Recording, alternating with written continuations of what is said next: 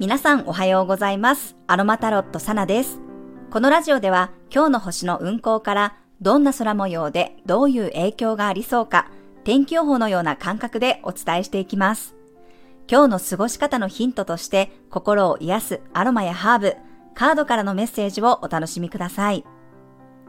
はい、今日はじゅうにがつなのかの木曜日です。月は天秤座エリアに滞在しています。日付が変わって夜中のいちじさんじゅうろっぷんに月は乙女座から天秤座へと移動しました。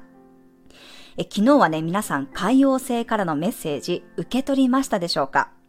昨日は水と土のエネルギーでカイトを作っていて、まあ、結果が出たりね、自分の中で腹落ちしたり腑に落ちたり納得するようなエネルギーだったんですね。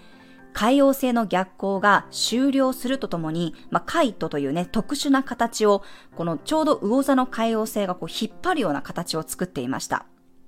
まあ、私の中でもね、結構たくさんのメッセージがあったんですね。まず昨日ね、一つはこう引っ越しに関しての手続きが一通り完了して、あ、もうこれで確定したなっていう感じたことが一つです。で、娘のね、バレエのね、お教室のお友達で、まあ、幼稚園時代からね、仲良くしているお母さんが一人だけいるんですけど、まあ、今年もね、バレエの発表会に出るって聞かれたんですよ。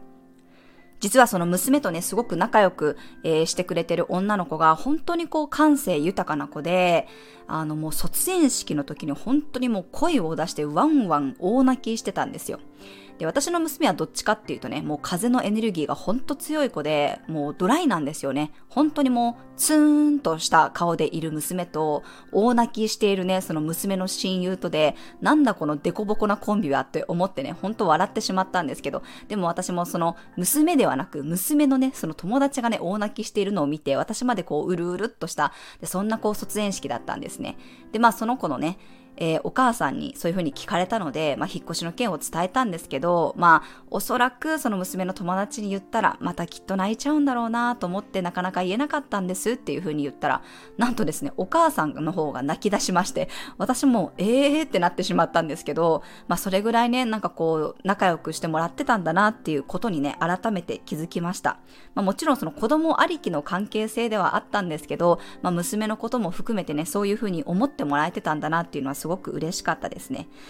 まあでもやっぱりね、もうそろそろ言わなきゃなっていうふうに私も思ってたところだったので、いろいろね、覚悟が決まりました。まあなんか私なんかはね、もう引っ越し慣れしすぎてるっていうところがあって、まあ海外にいた時はね、毎年、毎年ね、冬とか春って必ず誰かがね、日本に帰国するっていうことがあったので、まあ常にこの出会いと別れの繰り返しだったんですね。なんかそれがね、当たり前すぎてね、人とこう離れることに対して、あんまりこう感情的になることが私もないんですよね。だけどね、やっぱりこう泣かれるとね、泣いちゃうかなっていう風にね、思いましたね。うーん。まあ一応それまでの間にね、たくさんこう遊びましょうということで、まあこうお泊まり会のね、計画なんかも立てました。そしてですね、もう一つすごくね、感動することがあったんですよね。あの、私先日、ニーナさんとのアカシックリーディングレッスンで、ちょっとこう発展版をやったんですよね。この自分のアカシックにつながるとか他者のアカシックにつながるっていうののその発展版で物体にこうエネルギーをね込めたりするようなやり方も教えていただいたんですよ。で、私教えてもらうとすぐにこう実践したくなるタイプなので、昨日ね、いつものようにセッションが終わってアロマフレグランスを作るときに、あ、そうだ、アカシックにつながってフレグランスに関するメッセージをもらおうと思ってね、チャレンジしてみました。まあ、その方がね、意図するエネルギー、こうなっていきたい、こういう未来にしていきたいっていうものを、まあ、自分の中でもこうイメージしながら、こう、まあ、その未来を想像できるようにね、エネルギーを込めつつ、アカシックにつながったんですね。まあ、そしたらね、最初にすごい、こう、真っ白なお花が見えてきたんですね。で、私の中でなんとなくセッションしながら、まあ、フローラル系の香りがいいんだろうなって思ってたんですけど、まあ、だからお花が見えてきたのは納得だったんですね。そしたらですね、その真っ白なお花が、だんだんだんだんこう色づいていったんですよ。内側からね、こういろんな色が滲み出てきたんですね。で、なんともね、言えないもうカラフルなお花になっていったんですよ。で、それを見た時に私は、あ、なるほどね。いろんなこの花の香りをミックスするのねって思って、まあじゃああれとこれとあれを入れようかなっていう風にイメージがつかめたんですけど、まあその後もちょっと引き続きね、ビジョンを見ていったら、今度はね、そのお花が先ほどセッションした方にね、だんだん変身していったんですよ。変化していったんですよね。どうやらそのお花自体が、まあ、セッションしたお客様だったみたいで、だんだんね、その白い服を着た可愛らしいこのお客様の姿になっていて、そして頭にはレインボーのね、お花をこうつけてるのが見えたんですね。もう満面の笑みで、いつの間にかね、その方の周りにはこうたくさんのお花が咲いていて、うん、緑とこう花に囲まれていて、もうそしてね、どこからともなくね、こういろんなこう小さいね、天使なのか妖精なのか、なんかこう光の存在たちがこう集まってきて、もうそのお客様をほんとこう取り囲んでるんですよ。取り囲んでるって言ったらなんかね、怖く感じるかもしれないけど、とにかくなんか集まってきて、もうキャッキャキャッキャしてるんですね。中にはこのお客様の髪をね、編んでいるような天使がいたり、お花を持ってきてくれてる天使がいたり、もうとにかくたくさんの天使がね、小さい天使が集まって笑っていて、で、お客様自身もすっごくこう幸せそうな笑顔で笑ってて、もうなんとも言えないね、この温かい世界観で、ほんとちょっとなんかもう感無量だなっていうぐらい、すごいこう愛に満ちたビジョンだったんですね。で、そのビジョンをもとに、まあ、声優も選ばせていただいて、まあ、それがね、結構ね、自分ではこんなブレンドしないだろうなって思う内容だったんですよ。正直、これ香り大丈夫かなって最初は思ったんです。だけど、実際にそのブレンドしてこうシュッシュね、自分でもこう試しにやってみたら、もうなんとも言えないいい香りだったんですよね。で、いや、これすごいなと思って、アカシックにつながって想像するとこんな風になるんだって、ちょっと本当に感動したんですよね。で、さらにね、なんかこのね、カラフルな花どっかで見たことあるなって思って、で、あ、そういえば私あのお花のね、オラクルカードを持ってるんですけど、それに似てるんだってことに気がついたんですよ。で、そのカードね、デッキね、あの最近もう全然使ってなかったので、どこにしまったかなと思って、まあ、カードがこう収納してある棚があるので、まあ、そこからね、引っ張り出してきたんですけど、こうパカってね、開けたらね、なんともうそのいちまいめに私がこのアカシックにつながってみた、もうレインボーのね、お花がね、出てたんですね。うわーってなって、本当にもうなんかちょっと鳥肌が立って、いや、これだよと思って、もうびっくりしながらお客様にね、そのカードの写真を送って、まあ一応そのオラクルカードなので、そのカードに込められてるメッセージもお伝えしたんですね。なんかこんなことになるんだって、私すごくこう感動しながらも、でもやっぱりまあ今回このアカシックとか、まあ自分の天使につながるっていうことをやっていった時に、なんかやっぱり自分のセッションにこう取り入れていきたいな、どうやって取り入れていこうかなって思ってたんですけど、それが本当なんか昨日のね、星のエネルギーを借りてか、バチッときたなと思って、あ、これだなっていうふうにすごくね、感じました。私にこのアカシックリーディングを教えてくださったニーナさんは、あのスピリチュアルワイヤーアートっていうのをされていて、まさにこのエネルギーをね、石に込めていたり、まあ、石からビジョンをもらったりっていうことをされてるんですよ。なんかそれね、すごくかっこいいなっていうふうに私思ってたんですけど、あ、なんか自分でもこんな風にこのなんていうのかな、香りを想像するっていうことにアカシックをこうつながって活かして作ることができるんだなっていう風にすごくね、感激したんですよね。なので、まあ、ぜひちょっとこれを取り入れていきたい。ただこれを取り入れるのって、私、やっぱり一人の空間で静かな空間じゃないとちょっとアカシックにつながるってことがまだできないので、まあ、セッション後にこうやってつながるっていうことがね、今のところいいのかなというふうに考えてます。なのでちょっとね、まあ、来年にがつとか春分のタイミングで全体的なこうメニューをね、ちょっとこう改定する、うん、変えていくかもしれません。はい、でもなんかそのメッセージを本当にこう受け取った、いろんなこう多方面からね、えー、メッセージを受け取った日だったなと思います。はい、ちょっとね、前を動きが長くなってしまいましたが、なんかすごく私にとってね、たくさんのメッセージが届いていましたので、あの美貌録がてら喋らせていただきました。はい、では早速本題のね、今日の星の流れについてお伝えしていきます。え月が天秤座に入ることでね、まずこう人に意識が向かっていきます。誰かと話すとかね、まあ、誰かと向き合う、人とこうつながることで新しい情報がね、入ってきそうです。いて座の太陽と火星ともね、調和的な角度なので、なんかこうすごくね、話し合いがね、盛り上がっていくような雰囲気があります。火と風のエネルギーでノリが良くってね、陽気な感じですね。ただ、ヤギ座の水星とはきゅうじゅうどの葛藤の角度を作っているので、少しね、こう意見がぶつかる感じや議論することも増えるかもしれません。バランスや調和を保とうとする天秤座と、結果を出すというヤギ座とで葛藤する感じなんですよね。みんなにとっていい状態なのか、それとも結果や数字にフォーカスするのか、なんかそういうことを含めてのコミュニケーションをね、する機会があるかもしれません。まあでも火と風のエネルギーが強くってカラッとした感じなので、まあ言い方に気をつけつつも、お互いにね、しっかりこう意見をね、出し合うことが大切になるでしょう。はい、今日はペパーミントの香りやハーブティーが人との軽やかなコミュニケーションをサポートしてくれるでしょう。ペパーミントもね、ちょっとこう冷静さをサポートしますし、ユーカリの香りなんかもね、こう呼吸を深めて、えー、冷静さを促しますので、ちょっとこう熱が入りすぎて、いつもね、こうズバッと言いすぎてしまうっていう方なんかは、はい、ミントとかね、ユーカリの香りを活用していただくといいと思います。はい、ではじゅうにがつなのかのカードからのメッセージもらっていきます。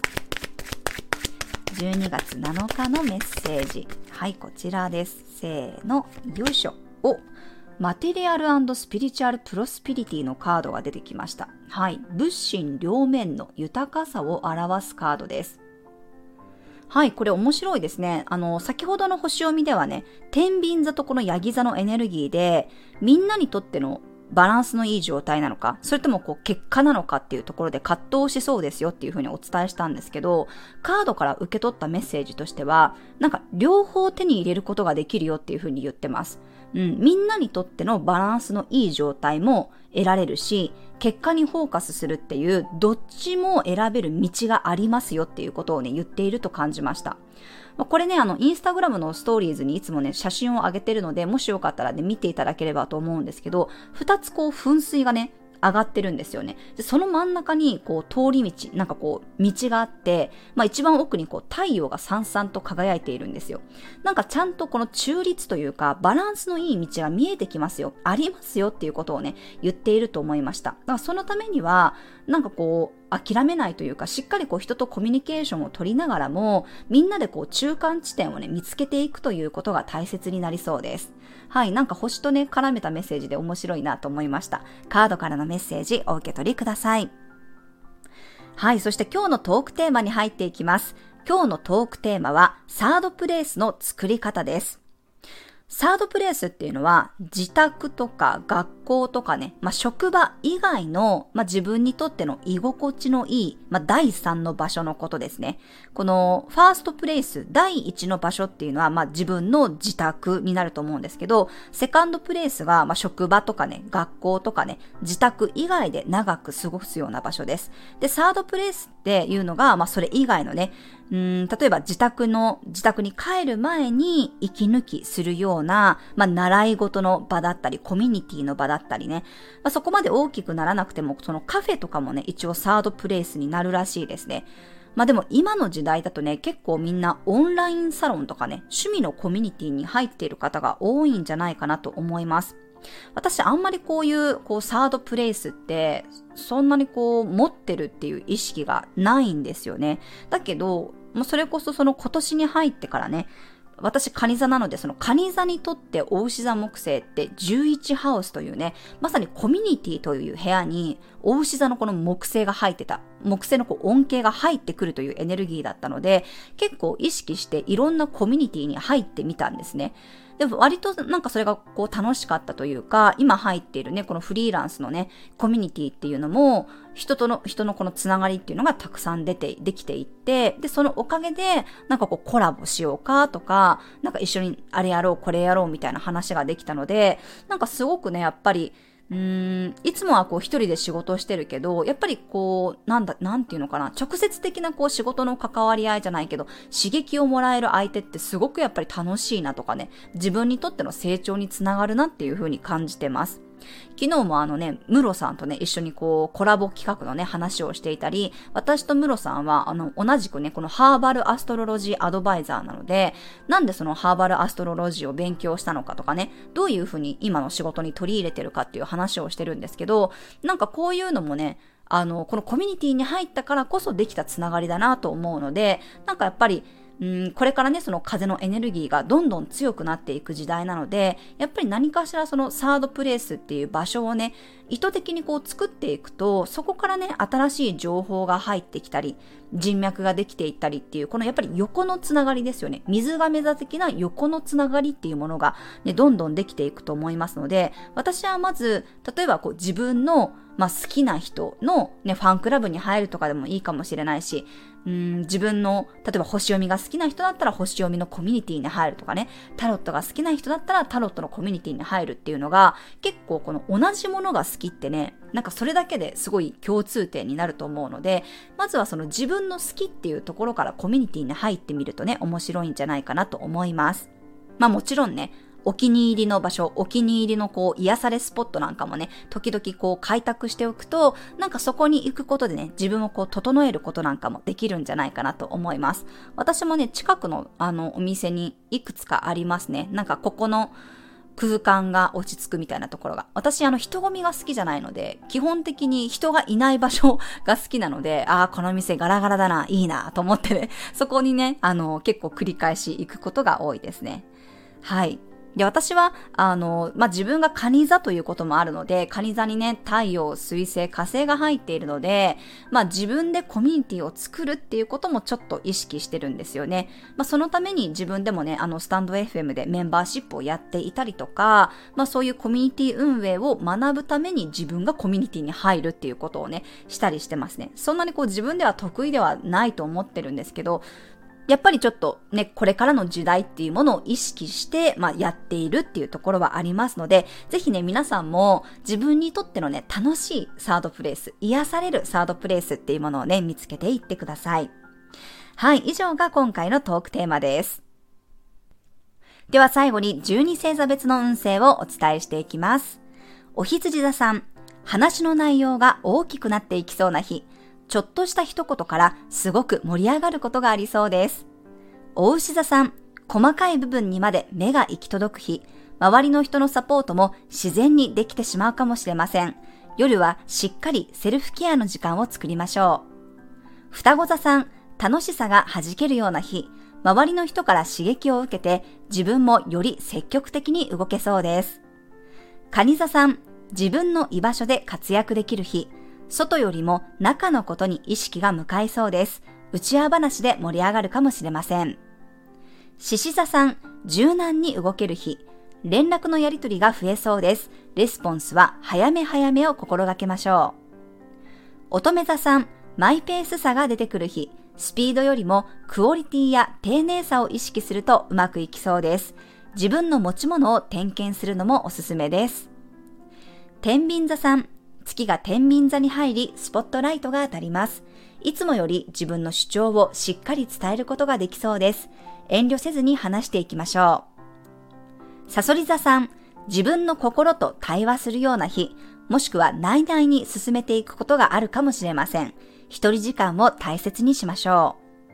う。いて座さん、とても賑やかな日、人とのコミュニケーションから新しい意欲が生まれてきそうです。未来のビジョンが描けるでしょう。